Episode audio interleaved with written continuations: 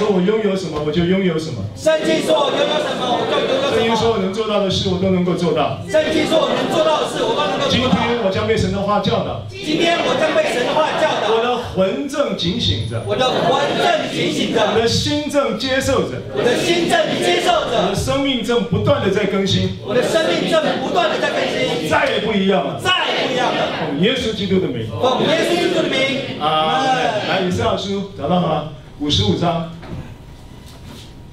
先看第8节、第9节好了，然后再回头看第7节。就我们常听到人家，这是很经典的经文啦，这个都拿来当格言了哈。55章的第8节、第9节。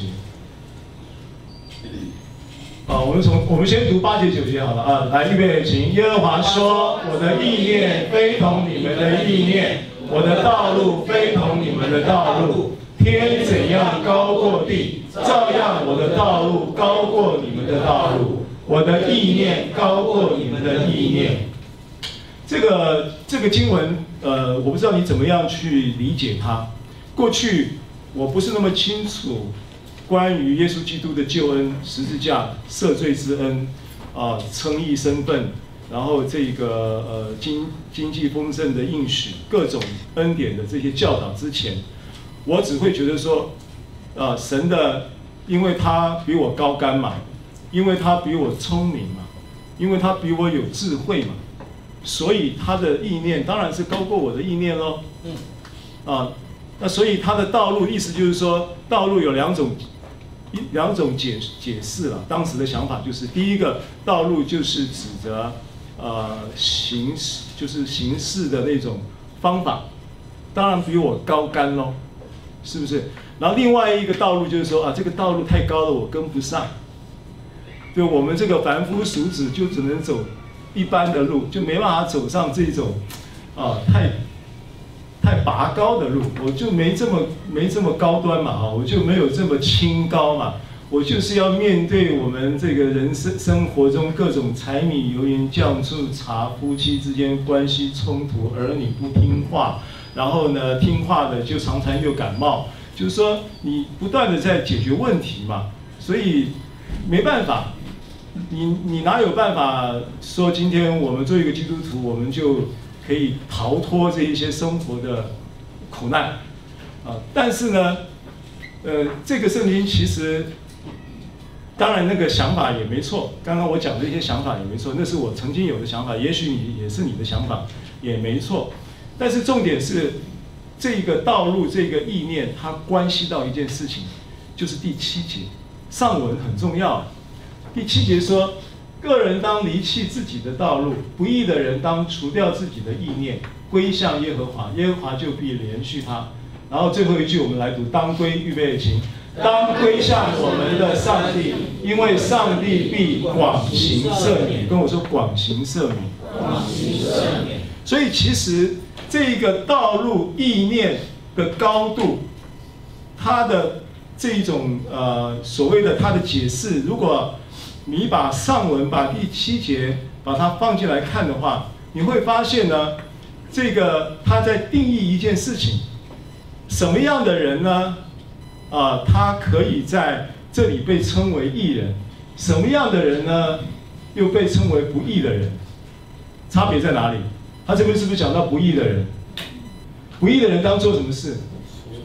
除掉自己的意念。那同位语，他这个上下文有同位语嘛？另外一个同位语的词叫恶人。恶人当怎么样？离弃自己的道路。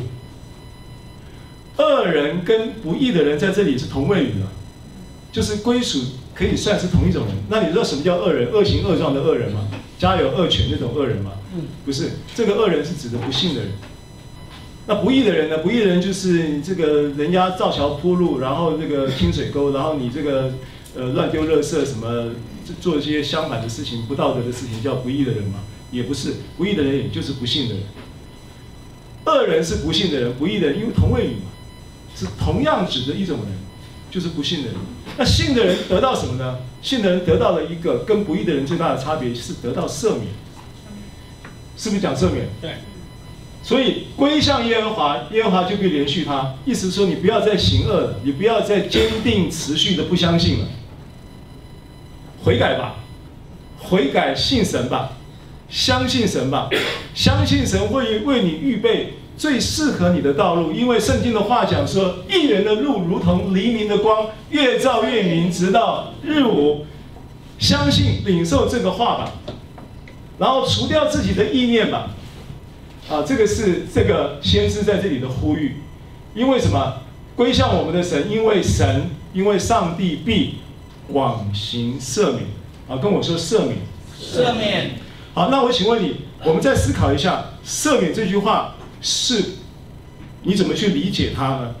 按照我们过去对于赦免这件事情的理解是，因为一定有一个甲方做错事，然后得罪了乙方。 这个乙方就很生气，很生气，他为什么这样对我？为什么说这个话？为什么做这个事？然后一直在乙方甲乙双方互动的过程当中，这个事情愤恨难消，一直过了30年，这个叫做事过境迁，想起这个事情来，也不再生气了，然后说好吧，我原谅你了，这个叫赦免的故事嘛。 这个是人可能你在你的生活当中常常经历到的赦免的故事，但是神的赦免跟这个赦免是不同的概念。神的赦免，第一个，神在赦免的同时，他没有生气。甲方得罪乙方，乙方不能赦免，其实是生气了。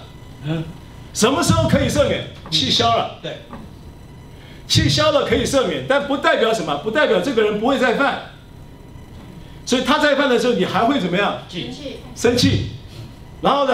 过一段时间气消了，再怎么样？赦免。但是这个不是神的赦免，他这边讲谁广行赦免？神广行赦免。所以神的赦免跟人的赦免是不太一样的。神的赦免是什么概念？赦免这个词，如果你去查原文，它其实它在表明的一种动态的状况是，把罪，因为它指的是赦罪嘛。 把罪跟你之间做一个区隔，把罪跟你做一个区隔，把罪跟你分开来，这是神的赦免。所以他赦免他赦免的行动是什么？神赦免的行动是由爱子基督耶稣钉十字架。当爱子耶稣基督钉十字架这件事情。 客观的赦罪恩典已经降临到人世间的时候，什么样的人可以主观的领受到这个赦罪之恩？相信接受这个事的人，对不对？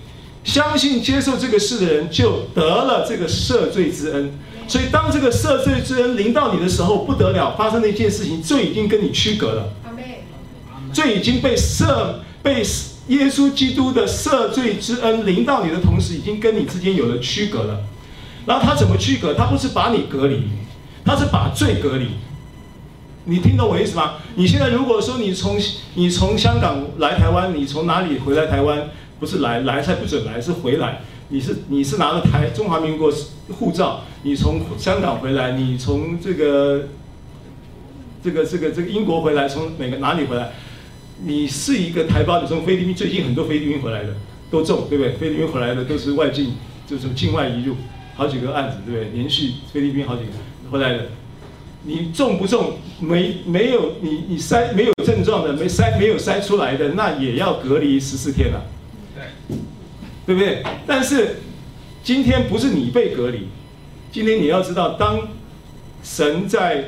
透过耶稣基督施行救恩的时候，是最被隔离。你看一下罗马书8章3节，罗马书8章1到3节很有名的圣经，我们很熟悉。那如今那些在基督耶稣里的就不定罪了，对不对？因为赐生命圣灵的律在基督耶稣里释放了我们，脱离罪和死的律了。这是1节、2节，我们都很熟悉嘛。那第3节怎么说呢？第3节，律法既因肉体软弱有所不能行的。 上帝就差遣自己的儿子成为罪身的形状，做了赎罪祭。上帝差遣自己的儿子谁？耶稣成为罪身的形状，什么意思？道成肉身嘛，他也成为一个有血有肉、有形有体的人嘛，叫做罪身的形状。但是他没有罪，对不对？道成了肉身，成了罪身的形状，然后呢，被钉死在十字架上，做了什么？赎罪祭嘛。赎罪祭指着他上了十字架，对吗？成为那个祭物嘛，对吧？好，这件事情产生的一个结果，就是在肉体中定了罪案。 这个结果的意思就是用他的肉体成为祭物，钉在十字架上，就什么定了罪案，定了罪案了。白话的直接翻译的话，原文直接翻译叫定罪了罪，定罪了罪。再白话一点翻译的话，就是把罪判了刑，把罪判了刑。你还听不懂的话，就是把罪关起来，隔离了，跟你隔离了。 罪在你身上已经没有权势了，所以那些在基督耶稣里就不定罪了。你今天已经不在律法之下，你已经不被定罪的同时，你还在恩典之下能够胜过罪了。好，这个是真理。你听到，你听这些话，这些真理，这些话要成为你的认知。渐渐你明白了，你听明白了，因为其实在解释的时候都很白话嘛。 我现在讲的白话文嘛，白话也没什么高深的学问，只是它启示出一个真理。这个真理是你要知道属灵的客观事实在决定你生活的现实，属灵的客观事实的所有的背景在决定你生活现实现场所发生的实际情况。当你在实际现场的生活现场。 看见许多生活现场的真实情况的同时，这个事情已经发生的同时，就好像一个人身体它已经长了一个肿瘤的同时，那个时候，那个肿瘤的细胞产生在他身体里面已经是10年前的事了，是10年后才长出来。那所以你在生活现场看到一些事实发生的时候，是临界已经先发生了。听懂我的意思吗？ 所以你现在要用属灵的原则来面对，在世上有苦难，但你们可以放心，耶稣说他已经胜了这个世界。所以如今那胜过世界的是谁呢？如今那胜过世界的，岂不就是信耶稣、信神儿子的吗？是不是？圣经是不是这样讲？约翰一书，如今那些信神儿子的，就胜过世界。 好，所以我在说，胜过世界，意思不是要跟他打仗，也不是你不要到你说牧师今天讲要胜过世界，然后我明天去跟老板拍桌子，不是要你这样，不是这个意思啊。胜过世界的意思是你高过世界，就如同上神的道路高过人的道路，如同神的意念高过人的意念。所以回到以赛亚书那个经文，以赛亚书那个经文说到这个高过意念的上下文7节，他讲说。 因为上帝广行赦免，现在你理解那个赦免了吗？那个赦免是把罪区隔，把罪区隔以后呢，你就是谁？你就从罪人摇身一变，变成义人。阿门。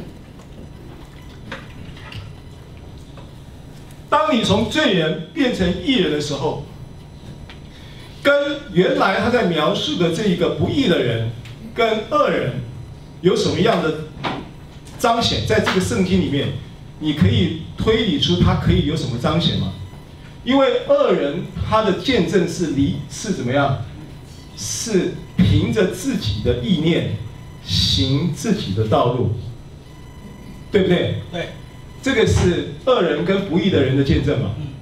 但是这边讲他要劝勉你，因为神必广行赦免嘛，他要劝勉你接受身份的改变嘛。 不要再继续的做这个恶人跟不义的人嘛，所以推理这个逻辑，它反过来的见证应该是什么？应该是行神的意念，还有神要他，就是抱持着神在他生命中赐给的意念，行神要他行的道路，对不对？逻辑是不是这样子？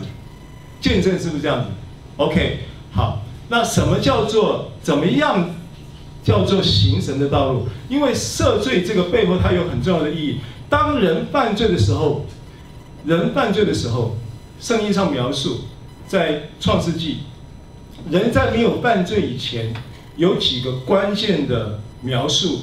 人没有犯罪以前，第一个在第2章的描述啊，就说那人独居不好，对不对？神说要造一个配偶帮助他。首先是15节讲说修理开手那园子嘛，然后再来说园内当中各样的树果你可以随意吃嘛，只有那个分别善恶树的果子你不可以吃，这都是人在犯罪之前的重要祭祀嘛。然后再来就是那人独居不好，你要造一个配偶，我要造一个配偶帮助他嘛，这都是重要祭祀。然后他讲到帮这些重要生活祭祀的生活结构的同时，他在最后2章的最后一节25节描述了一个状态。他说，当时夫妻二人赤身露体，并不羞耻。在创世纪2章25节有没有印象？我现在都是把你们当作是圣经蛮有概念的啊、哦，我们没有时间一一看的啊、哦。这个有没有印象？有印象对不对？好。这个事情描述结束以后，3章是不是问题来了？对，魔鬼来试探夏娃，人犯罪了。人犯罪的时候，在第7节3章7节描述了什么事情？3章7节描述了一件事情，说二人的眼睛就明亮了。然后呢，才发现其实原文没有才了，就是发现，就意识到，啊。意识到了他的身体是赤身露体的，就拿怎么样无花果树的叶子，才知道，原文是知道了，没有才，就眼睛明亮了，就知道了，这件事情就在他眼前就是已经曝光了，然后他就拿无花果树的叶子为自己编做裙子，这是。人在犯罪的时候的第1个描述，他的身体官能的反应，情绪的反应，里面有很多线索。第1个反应是眼睛明亮，眼睛明亮意味着什么？他本来眼睛是老花吗？本来他有近视吗？不是，本来他的这个眼睛叫做肉体的感官的视觉，对不对？它本来肉体的感官视觉就是存在的哦，就是明亮的哦，只是没有比它的灵性的感官视觉更明亮。听懂我的意思吗？换句话说，在没有犯罪以前，它有一个比它的肉眼的感官视觉更明亮的眼，叫心眼。这个心眼是明亮的，这个灵眼是明亮的。这个灵眼、心眼明亮，以至于他跟神可以有很好的交通互动、生活同在并同行。但是罪入侵以后呢，灵性的眼睛就瞎了，看不见了。这个时候备用的肉眼明亮了。这第1个线索表示什么？表示有一个东西叫做肉体的治理系统启动了。肉体的治理系统启动了。啊，我现在渐渐要把话题转到我们的信息了啊，忍耐一下。其实这个本来没有这一段的。那，这个肉体系统启动的这件事情呢，这件事情就是后来一直从亚当那个时代，然后肉体系统启动以后，后面还有很多东西，譬如说他眼睛明亮了，对不对？就怎么样拿无花果树的叶子为自己编做裙子，这件事情是谁要他做的？没有人要他做。他本来他的眼睛是明亮的，神会跟他讲该怎么做。在世上你有苦难，但是你可以放心，神已经胜了这个世界。他会告诉你该怎么样跟他一起稳行在高速，对不对？但是他这个瞎当以后，当机了以后，灵性当机了以后，他就自己凭着肉眼，凭着肉体的启动的治理系统，就去拿无花果树的叶子编做裙子。这其实并不聪明的，无花果树的叶子不是芭蕉叶，也不是香蕉叶这么大，无花果树叶子就是大拇指这么大，你看要拿几片，很难编哎、欸。我不知道在座你会有没有会打毛衣、打围巾、打毛线衣的姊妹。无花果树这么大，大拇指那么大片的叶子，要把它编成，这个什么什么裙子。 然后再来呢，重点在他为自己编做裙子。好，这个是一个七节里面的线索。接着后面还有很多啦，譬如说他就躲避神，躲起来了，神叫了也找不到人了，躲起来了。然后呢，他自己后来被知道说也躲不掉，然后呢跟神就坦白说了，他说我听见你的声音我就害怕。 那原来他听见神的声音，他是开心的。原来他听见的声音是让他觉得充满了力量的，让他觉得充满盼望，因为他其实很忙的，他其实很多事要干的，很多活要干的，因为他一个人要修理看守伊甸园。伊甸园是当时也可能不是当时，也是不止当时，也是可能是现在全世界最大的动物园了，全世界动物都在里面了。你现在哪个动物园有全世界动物都在里面？ 伊甸园很大，他一个人修理看守，他很忙的，他很需要神的声音来给他面对每一个礼拜一的，因为他也要修理看守，他也在职场，他也要工作，阿们。但是呢，从那个时候开始，一直延伸到人类就进入了一个肉体的治理系统，所以赦罪它意味着。 把罪从人的生命中隔离之后，让人可以有一个属灵的新的地位跟新的治理系统，来回复到跟圣灵同在，圣灵跟你同在，然后你能够按着体贴圣灵的那个新模式、新的治理系统来生活。啊，所以基本上医治就是这个概念。 所以为什么讲到医治的时候，他一定先讲赦罪？譬如说刚才我们在宣读诗篇103篇，对不对？他赦免我们一切的罪孽，医治我们一切的过犯，是不是？医治疾病，对不对？然后呢，因他受的刑罚，我们得平安赦罪；因他受的鞭伤，我们得医治，都是这样配套。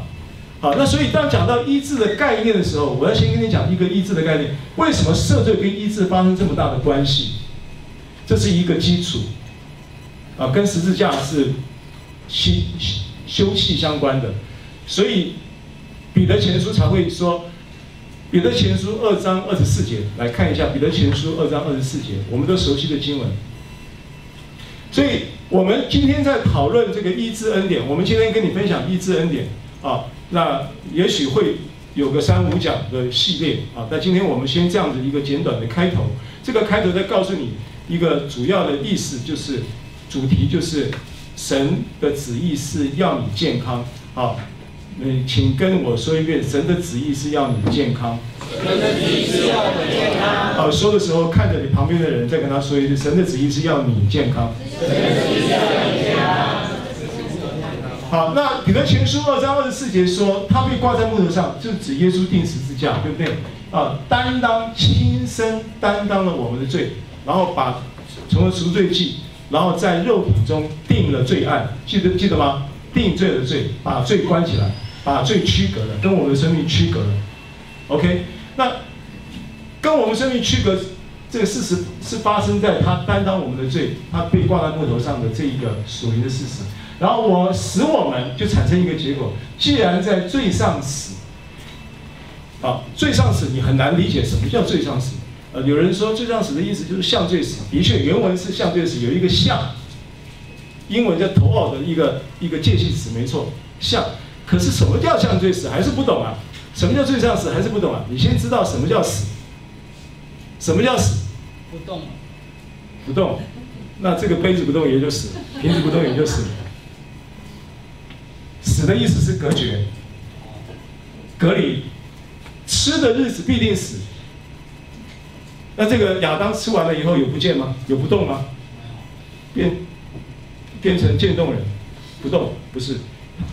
但是他跟神隔绝了什么？交通的关系嘛，他没办法，就是他不害怕了嘛，有了隔绝了。哎，人跟人之间的关系也是一样，那个关系你可以在一个屋檐下，但是关系是隔绝的，可不可以？但你也可以两个人，一个在天涯，一个在海角，但是关系是相连的，好吧？那是死跟活的差别，就是这样的，关系是活的，跟关系是死的。 这两种差别，我用死活来形容关系，你就懂，对不对？好，所以现在你看，我们既然在罪上死，是不是罪跟我们透过耶稣基督使我们跟罪隔绝了 ？Amen。好，那你阿们了以后，你又说，那为什么牧师我还会犯罪？隔绝了，罪已经隔绝了，为什么？好，那我。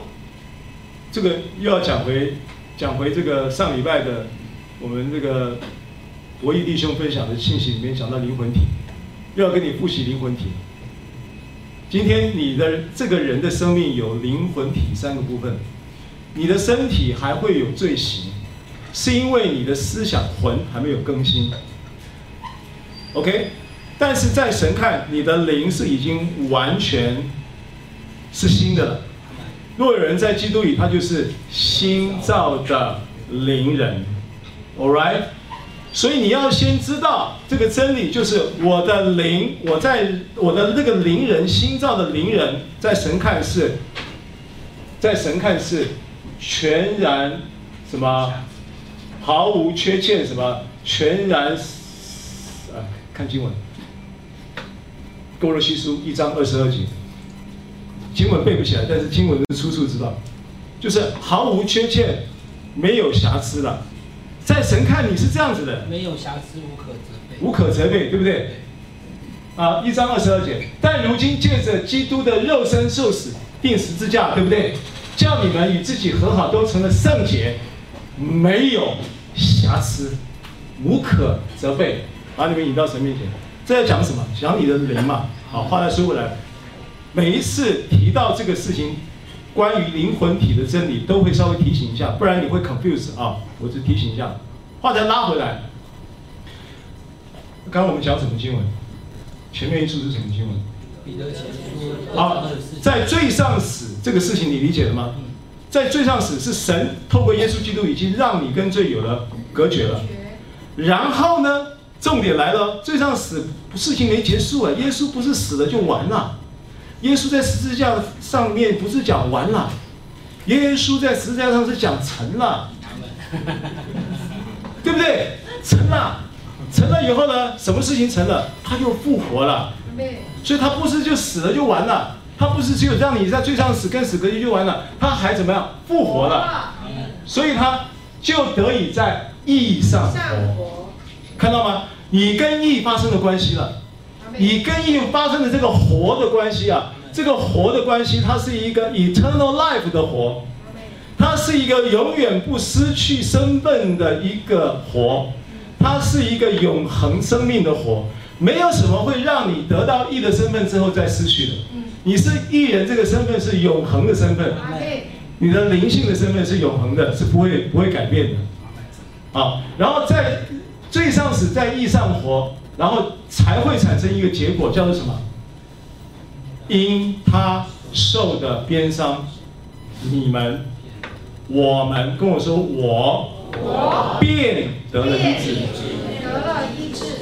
对不对？这个经文我们讲过很多次，它的确是很重要的一个启示的经文。说什么呢？说那个医治健康已经给你了，神的旨意是要你健康的同时，神也已经把健康给了你。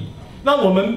虽然知道这件事情，知其然。今天我们再复习一下这个议题，因为我的感动就是说，卓恩典教会成立了3年多，到现在为止，我觉得就是渐渐的，似乎在这个恩典福音的市场上呢，我们在这里随着大家一起欢喜快乐的一起配搭服侍，然后一起来追求神的话语。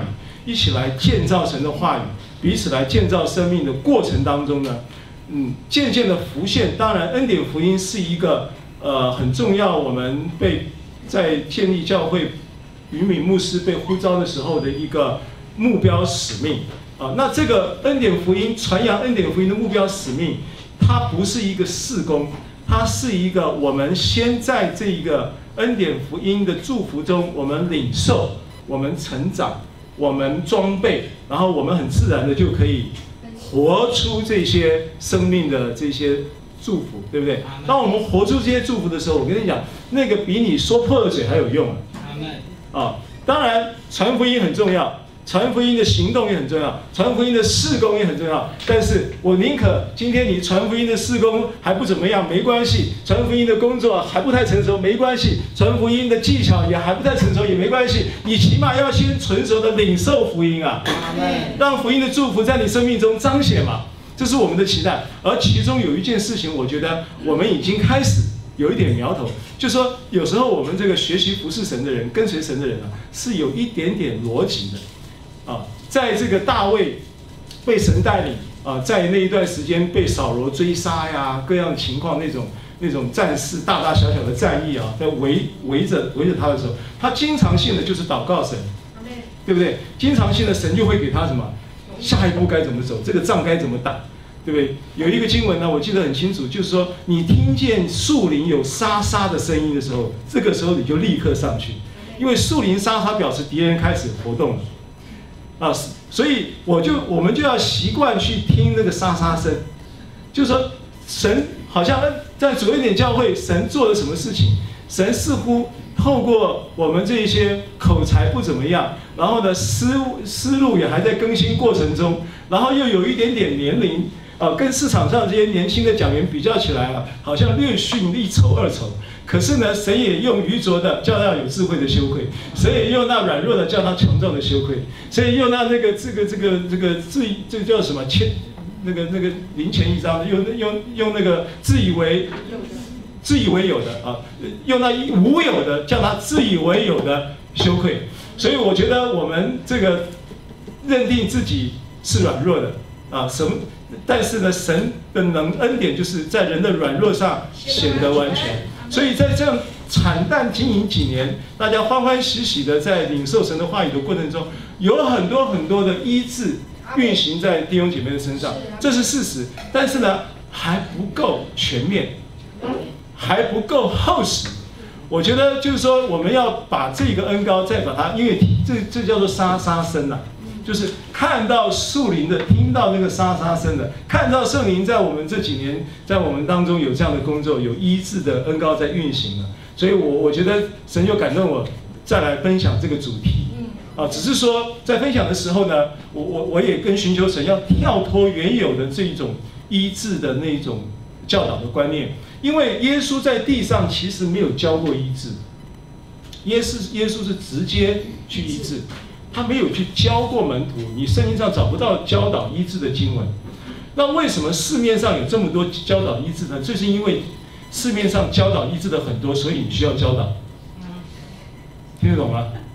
就市面上的教导关于医治很多，多到你五花八门了，多到你听到很多东西不知道是对的还是错的。所以我觉得我们有义务教导，给你正确的。所以虽然耶稣没教过，我们却被迫于现实必须要教导。好，所以第一个观念，我们从以赛亚书55章，再接到彼得前书2章24节这个经文，让你先理解到一件事情，就是我们已经在这样的一个称义的身份里面，拥有了健康的应许。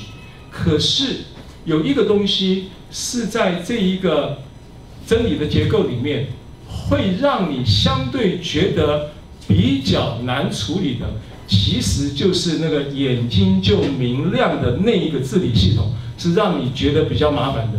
因为那一个叫做肉体的私欲的东西，那个东西啊，它不巧就跟这个世界是挂钩的。所以圣经上在约翰一书2章16节说，世界上的事是什么事？这世界上的事，无非就是肉体的情欲、眼目的情欲、今生的骄傲。所以为什么你说为什么我还会犯罪？我为什么还会这么软弱？我为什么还会是不是？我为什么还会生病？对，就是这个过程，这个属灵的这个所有的医治、健康、福分、富足各方面的祝福已经在你的灵中，你要把它释放出来，要先释放到你的魂，然后彰显在你的身体。好，所以约翰3:2才会说。 我亲爱的兄弟啊，我愿你凡事兴盛，彰显在所有的事情上面都兴盛。啊，然后前提是你还必须要身体健康、身体健壮，然后身体健壮之前还必须要正如你的魂兴盛一样。灵魂，和本翻译作灵魂，原文是魂。你的魂兴盛是指哪里兴盛？魂兴盛是指你的心情很好吗？很嗨吗？ 魂兴盛是要先从你的思想，你思想得先兴盛起来。你这思想呢，先兴盛起来的思想，再决定你的心情。想法改变了，情绪也改变了。阿门，阿门，好不好？好，所以这个是一个前言了啊。好，那我们来看什么事情呢？都是看耶稣，从耶稣开始看就对了。好，我们先看一节圣经啊 ，PPT 可以出来，可以亮相啊。PPT 的第1章第1节圣经是。 希伯来书1章3节，希伯来书1章3节，他是神荣耀所发的光辉，是神本体的真相。啊，下半句我把它就是摘录了啊，所以下半节没有。下半节其实他就讲到说，他用全能的命令托住万有，全能的命令，命令原文是话，用他的话托住万有。好，那这个。 经文呢，它有一个重要的概念，就是因为他说他是神本体的真相，因为没有人见过神，没有人认识神，但是耶稣呢，他却是活生生的，是神本体的真相。本体的真相 （hypothesis） 真相 （hypothesis） 就是信是所望之事的实底的那个实底，同一个字，它就是神的实底，它就是神，它就好像。 进到会场，闻到香奈儿5号的味道。香奈儿5号是一个香水的味道。那你怎么知道有香奈儿5号？你怎么会知道有这个香奈儿5号？因为你闻过嘛，因为这个味道现在飘在这个空中嘛，所以香奈儿的5号的味道，香水的编号叫 Chanel 5， 有没有5号？ 我乱掰的，有啊，被我猜中了啊 ！N 点的号码，香奈儿5号的那个味道，就把香奈儿5号叫做彰显出来，实体出来了，实质化出来了。香奈儿5号就不会变得这么什么，不，香奈儿5号就不会变得对你来说就不会变得那么空泛。 空泛，因为你实质上你就在浸泡在它的充满香奈儿5号的香气的氛围里面，现场对不对？好，所以它就是神本体的实质，它就是神的本体，而且把它实质化出来，让你闻到香味，让你看见，神公义怎么样彰显，让你看见神的慈爱怎么运行，让你看见神的智慧。 让你看见神的能力，对不对？啊，这是，那他用什么？用什么来将神本体的真相能够实化出来？耶稣用什么？因为那个经文没打出来，我刚刚有讲出来，用全能的话，用话。好，再看下一节，《约翰一书》1章18节，预备起。 从来没有人看见神，只有在父怀里的独生子将他表明出来。好，这边又是一个表明，也可以用表明，也可以跟刚才的那个真相可以做意识性的同位比较啊。他就是说，你没有人看过神嘛，但是神的独生子就是耶稣基督，把它表明出来了，把它彰显出来了，把它实化出来，对不对？好，那请问你？ 他怎么样把它表明出来？他怎么样把它彰显出来？18节的上一节是几节？17节。17节的内容记得吗？约翰福音1章17节。哎，这都是恩典福音的很重要的基础经文。我现在讲的是那个小学1年级的恩典福音。律法是借着摩西传的，恩典和真理都是从耶稣基督来的，有没有？所以怎么样表明出来？耶稣怎么样把神表明出来？透过恩典和真理咯。就是圣经就这么看，好吧？你读经的时候，这一句话你要明白它的意思，上下文看一看，大概就先了解一半了。其他剩下的一半，这个不要问牧师哈，祷告，圣灵会启示你，明白？啊，祷告不出来以后，叫牧师为你祷告，也不要问牧师啊。我对于这个，我个人啊。我对于这种所谓的这种叫做神学威权的给答案的这种没把握啊，我喜欢你自己去祷告，然后圣灵启示你，那才是 Rima 啊，开玩笑的，你可以问啊，我还是会回答你。好，下一页，看耶稣所做的就晓得神的旨意。刚刚是看耶稣他是怎样的，表明神嘛啊，那现在你看耶稣所做的。刚刚前面是看他所示的、所彰显的，现在是看他所做的。所以耶稣自己亲口说：“所以因为我从天上降下来，不是要按自己的意思行来，是要按那差我来者的意思行。”意思原文就旨意啊。啊，所以你神的旨意是要你健康，这个话你同意，我同意，大家同意。但是你要用圣经来举证啊。圣经哪里说神的旨意要我健康？第一个，你先看耶稣，是不是神的旨意？先看耶稣。耶稣说他是将神本体的真相，神的话讲啊，他就代表了神，他也将神表明出来，透过什么？透过恩典和真理啊，那确定对象是对的。第二个，他做什么？他怎么做？他说我没有按照自己的意思做，我都是按照差我来者的意思，意思就是旨意，所以他所行的就代表是神的旨意。OK， 下一页，耶稣呢行了什么？简单的讲，我跟你讲，耶稣啊，圣经上记载量最大的就是他行医治，所以他是走到哪里就医治到哪里的。所以你现在可以先知道一下，医治是神的旨意喽。对。好，所以马太福音4章23、24节，耶稣走遍加利利，传天国的福音，医治百姓各样的病症，然后，叙利亚那里的人把一切害病的，就是害各样疾病、各样疼痛的和被鬼附的、癫痫的、瘫痪的都带了来，耶稣就治好了他们，没有一个落膏的无哦，每一个都得医治，不管什么病，各样的害病都来都医治。12章15节，耶稣就离开那里，有许多人跟着他，他把其中有病的都治好了。好，再来跟我说，耶稣说我肯。耶稣说我肯。啊，经文马可福音1章38节到41节，我来读。耶稣对他们说：“我们到邻近的乡村，我也好在那里传道，因为我是为这事出来的。”于是，在加利利全地传道。有一个长大麻风的来求耶稣，向他跪下说：“你若肯，必能叫我洁净了。”耶稣动了慈心，就伸手摸他。注意。耶稣动了慈心，伸手摸他是一件事；耶稣说我肯是另外一件事。你不要说耶稣这个大麻风的来，耶稣还考虑了一下，然后动了慈心，然后才说我肯。不是，他动慈心后面这个描述动慈心的动作是用手摸他，这是动慈心的动作，理解吗？因为他可以不用摸他。他可以鼻子捏起来，然后说保持社交距离，然后那个你洁净了吧，他就一样洁净啊。耶稣不用摸他的，耶稣为什么要摸他？耶稣动了慈心摸他，意思是什么？意思他因为在这样的疾病状态里面，他已经被隔离很久了。他的孩子要远离他，他的妻子要远离他，他的朋友要远离他，街上的人都要远离他。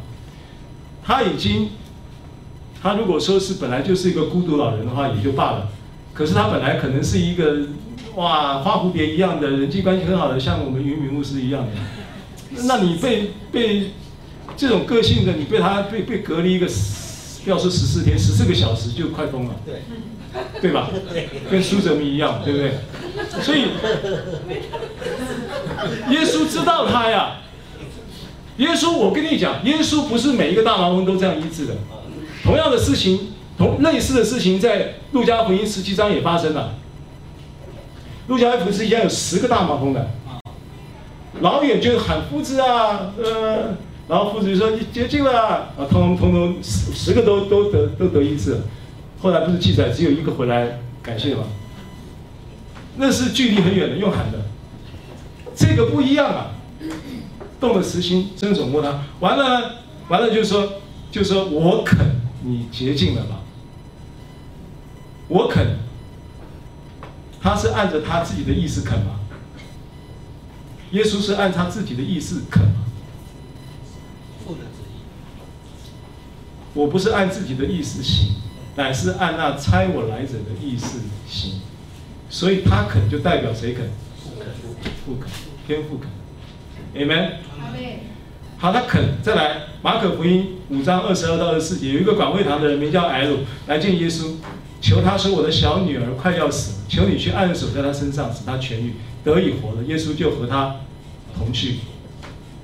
耶稣，你这个上下文没有看到他中间有任何的什么顿呆啦，看看行事历啦，问问门徒我们下一场场次在哪里？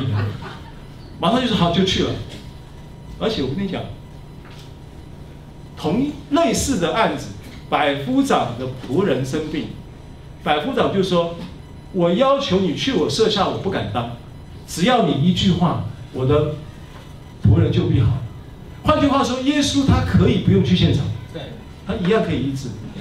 那他是按着艾鲁的需要，他是按着百夫长的信心，在运行，明白吗？哦，所以。 根本二话不说就和他同去。再来，马可福音5章25到30节，有一个女人患了12年的血漏，受了许多的苦。她听见耶稣的事，就从后头来摸耶稣的衣裳，意思说：“我只摸他的衣裳，就必痊愈。”于是她的血漏的源头立刻干了，她便觉得自己的灾病好了。30节，我们一起来读，预备，请。耶稣顿时心里觉得有能力从自己身上出去，这个什么意思？ 这个意思就是他肯，而且他是24小时随时都肯，而且他的肯是不用经过你他的同意就肯。你只要摸他能力就自己就出去了，他也没有问他可不可以，有没有问他你要不要为我祷告，你肯不肯？没有问的，他只是摸他的衣裳，所以能力就出去了，表示他随时 stand by， 随时运行一致 ，amen。所以他肯到一个地步，你根本不用征求他的同意，就领受了 ，amen。 好，再来，耶稣医治人没有特定的方式啊。这几个事例我经文看过，我来读哈。马太福音14章35到36节，那里的人一认出是耶稣，就打发人到周围地方去，把所有的病人带到他那里，只求耶稣准他们摸他的衣裳穗子，摸着的人就都好了。马太福音14章是在记载这个事情的，跟这个。 血漏的妇人呢？马太福音血漏的妇人是记载第9章的，所以14章就开始记载到很多人喜欢摸耶稣的衣裳穗子，就是因为那个血漏的妇人带起来的一个当时流行的医治方法。但是其实这不是耶稣的方法，耶稣医治其实没有特定的方法。你再看下一段圣经文，我的意思是讲说。 同样，刚刚讲血漏的妇人去摸耶稣衣裳穗子，那是在前，在圣经中上下文就记载，你去看马太福音第9章也是记载血漏的妇人摸耶稣的衣裳穗子，但是马太福音14章记载到他们去摸衣裳穗子的这件事，跟这个血漏妇人是有一点关联的，啊，是有一点关联的，啊。 但是呢，我要强调的是，这并不是耶稣或者是那个时候指定的方式。第2处圣经路加福音4章40节，日落的时候，凡有病的人，不论害什么病，都带到耶稣那里，耶稣按手在他们个人身上医好他们。啊，这边就用按手。然后路加福音6章，我举这个3段圣经的例子，17到19节，耶稣和他们下了山，站在一块平地上。 同站的有许多门徒，又有许多百姓，从犹太全地和耶路撒冷并推罗西顿的海边来，要听他讲道，又指望医治他们的病。还有被污鬼缠魔的也得了医治。众人都想要摸他，因为有能力从他身上发出来医好了他。好，所以摸他的衣裳穗子的了，要摸穗子说不够的，还要摸他的了。 啊，然后呢，那个没有摸到的，或者是摸不到的，耶稣或者是没有能力摸的，耶稣会走过来就为他按手的。所以耶稣没有医治人，没有特定的方式。注意这件事情，你经历医治，感谢神，不要用你被医治的方式去要求或者是去教导别人说你就照这样就会得医治。不是的，耶稣本来就愿意医治。 你怎样，你都会得医治，只要你相信他是医治的神。阿门。好，耶稣没有教导如何医治人啊，这个是我刚刚有提过的。那其实你会看见这几处圣经在告诉我们一件事情，什么事情呢？马太福音4章23节、24节，刚刚我们看过的啊。耶稣走遍加利利，传天国的福音，医治百姓各样的病症。他没有特别的教导医治，他往往是在传天国的福音的时候，医治运行。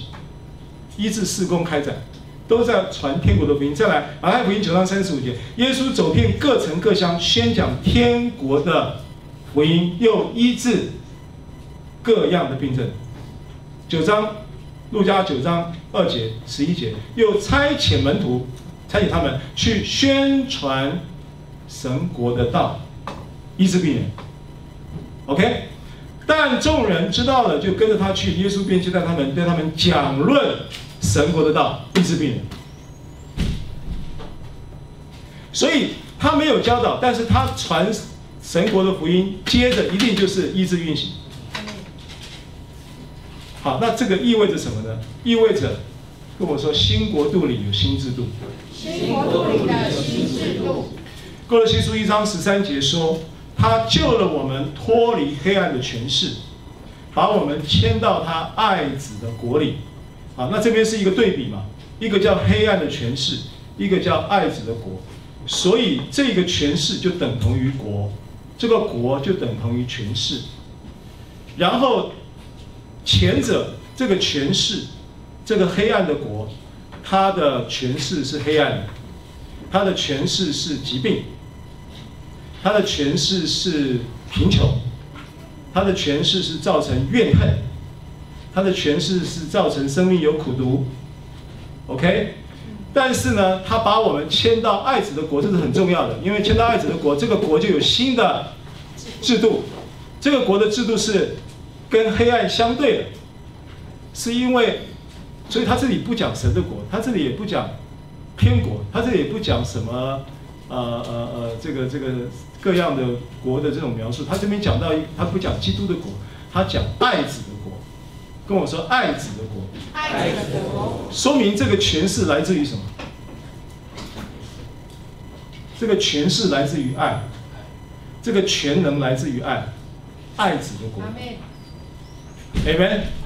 所以他为什么在这个国度的传扬之后就有医治？国度就有医治，传国度就有医治，因为这个国度是爱子的国。这爱子的国有两个意思啊。 一个意思就是说，这个国度是属爱子基督耶稣的国，这叫爱子的国，这是一个意思，你同意吗？同意。第二个意思就是这个国里面全部是爱子。阿门。跟你旁边人说，你就是国度的爱子。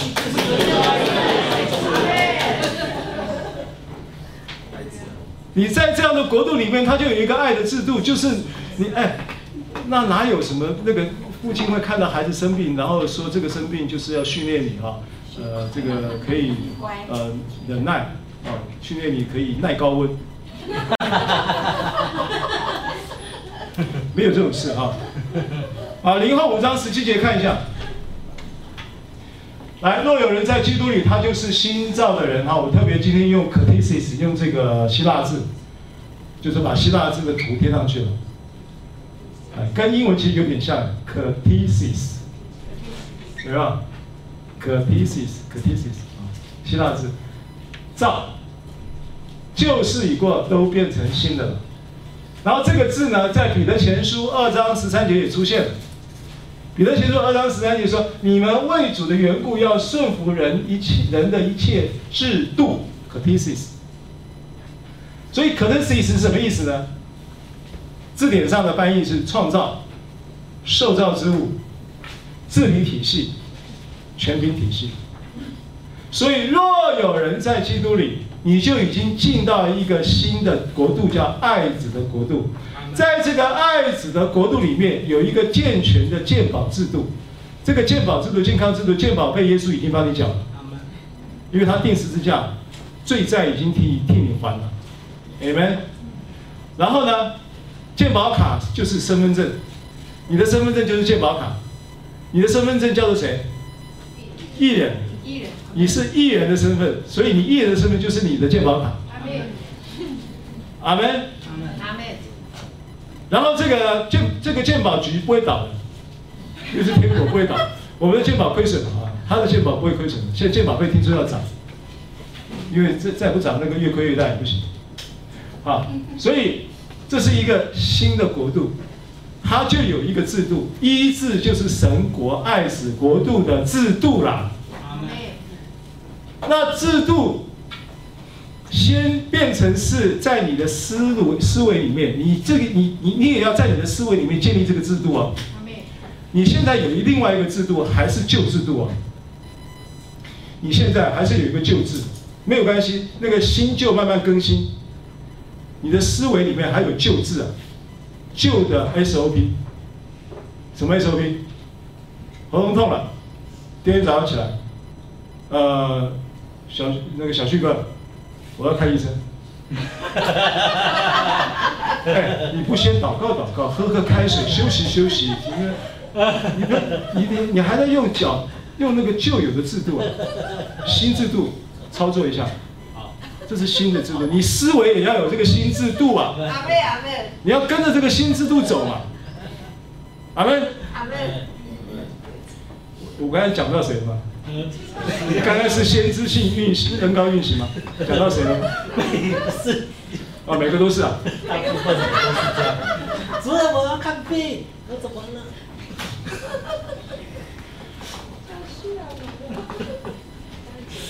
好，所以下一页，我们时间啊，我们读一下这段话来，读一下这很重要的观念，我们读一下这段话，预备起。我不是活在黑暗的权势里，所以我不在罪与疾病的权势之下。罪与疾病不是管制我的国度力量，我已经进入神的国，因此已经有一个新的管制我的国度力量运行在我身上，就是医治和健康的力量。Amen。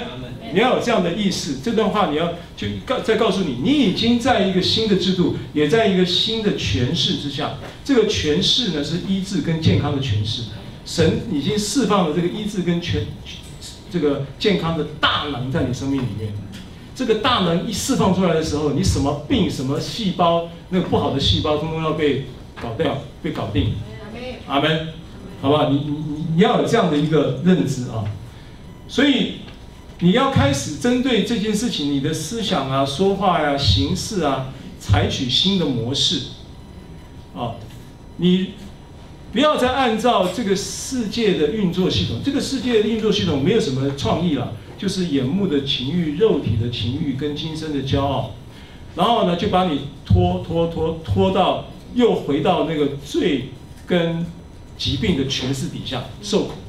撒旦就做这个事情。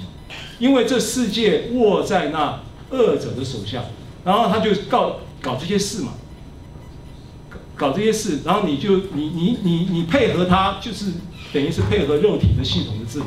你配合肉体系统治理的时候，就是眼睛就明亮的那个治理，就是用无花果树编做裙子的治理系统，就是心里看躲避神又害怕的系统，对不对？听见神的声音就害怕，对不对？叫你就是分享一下，你就害怕，你没什么好怕的，也没人会那个，但你就会害怕。叫你上来唱唱歌，你也会害怕，对不对？但是你那个就是肉体的治理系统会给你这些东西了，恐惧啊、压力啊。你要知道医治啊，啊，你看一下这个箴言4章20到22节，这很重要的一个观念啊。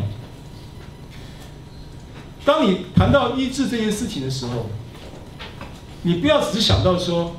医治啊，哦，就是哇，很棒哎！那个罗东有牧区有一个姊妹，她那个淋巴癌4期末期都得到医治，只有几个礼拜的时间，透过神的话语运行，超自然的得到医治。对，有，这个很棒，拍拍手，荣耀归给神，为神做见证，很棒。然后呢，有这个这个什么忧郁症，像师母忧郁症，很多年的情况之下，被神的话语也是医治释放，然后好到比发病前还要好，然后体力比发病前要健康，因为这是20年前的事啊，忧郁症是20年前的事，他现在比20年前还会身体还好，还健康，就比20年前还健康，这是真的。好，那这个都很好，感谢神，荣耀归给神。 但医治的意义不仅止于此，好，我们看这个经文啊，我儿要留心听我的言辞，侧耳听我的话语，都不可离你的眼目，要存记在你心中，因为得着他的就得了生命，又得了医全体的良药。好，我给你一个概念，亚当后来活到900多少岁？63岁还是900多少岁？亚当活到900多岁，亚当在3章7节那个时候。 用无花果树的叶子编做裙子的那个时候，他还没有，他后来活到963岁的中间有没有生病我不知道，圣经上没有记载。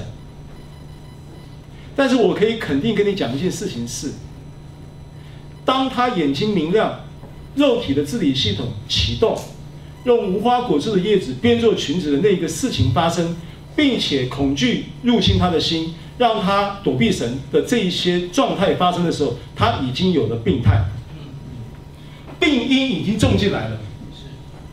我可以肯定告诉你，后来他有没有生病，我不知道，圣经上没讲，你自己去推理，你自己去问神。后来，他的家庭出了一些问题，就是世界上第一宗谋杀案的凶手，他的儿子杀了他的儿子，对不对？ 弟弟杀哥哥，还哥哥杀弟弟？亚伯跟该隐哪一个是哥哥弟弟？我忘记了，好像亚伯是哥哥，该隐是弟弟，就弟弟杀了哥哥，对不对？哥哥杀弟弟，就说父不父，母不母，夫不夫，妻不妻，父不父，子不子，母不母，女不女，君不君，君不君，臣不臣，听懂我意思吗？这个都是病态啊。 得了医全体的良药是附加的，得了医全体的良药 ，whole body 啊，身体的各个官能都会得到医治，没有错，但这是附加的，重点是得了生命，他是先得了生命，祝福你带出得了医全体的良药，听懂我的意思吗？ 好，换句话说，如果你的癌症得了医治了，结果你心里面回家的时候，你感谢神，癌症得医治了，然后但是你对你丈夫的苦毒还在，对你婆婆的怨恨还在，对你儿子的那一个放不下、剪不断，对你的那个前任男朋友的那个想要拿剪刀去剪他的照片的动机还在，这不代表你痊愈了，因为痊愈的标准在箴言就已经讲了，是先得了生命，再得一全体的良药。你那个用无花果树编做裙子的那一个病态还没解决啊，所以你这个肿瘤好了，下个肿瘤还等着你啊，因为你的苦毒还在啊。所以神的话要解决的不是只有这些症状，医治的意义不仅止于此 ，Amen。 就说你当你的病好了，我都很好，感谢赞美主，哈利路亚赞美神。但是，造成这个疾病的这个结果的背后的原因，神都要解决。阿门。整个生命要脱胎换骨，焕然一新。哈利路亚。哈利路亚。好，所以再来就是关于医治，它彰显在福音的能力。 啊，我们都熟悉这个圣经嘛，哈。这个圣经是路加4章18节哈。主的灵在我身上，因为他用膏膏我，叫我传福音给贫穷的人，差遣我医好伤心的人，报告被掳的。你看这个医好伤心的人，他为什么不讲医好瘸腿的人，或者医好那个叫做什么癌症的人，或者医好什么肺炎的人，医好什么血肉的人？他不讲那些症状，他医好伤心的人。因为伤心的人会有那些恼恨啊、苦毒啊，然后那个自怜啊，然后那些东西在里面了、啊。这个是神要医的。报告被掳的得释放，瞎眼的看见，叫他受压制得自由。啊，这个经文，这个是福音的。 耶稣宣告他自己在尽职的时候的职分。耶稣说：“主的灵在我身上。”这是耶稣亲口讲的。主的灵在我身上，他用膏膏我，叫我传福音给贫穷的人。我的福音事工呢，传给贫穷的人，差遣我去医好伤心的人。和合本的路加福音的和合本没有“医好伤心的人”这句话，没有搬出来，但原文有。你的和合本圣经没有，原文有。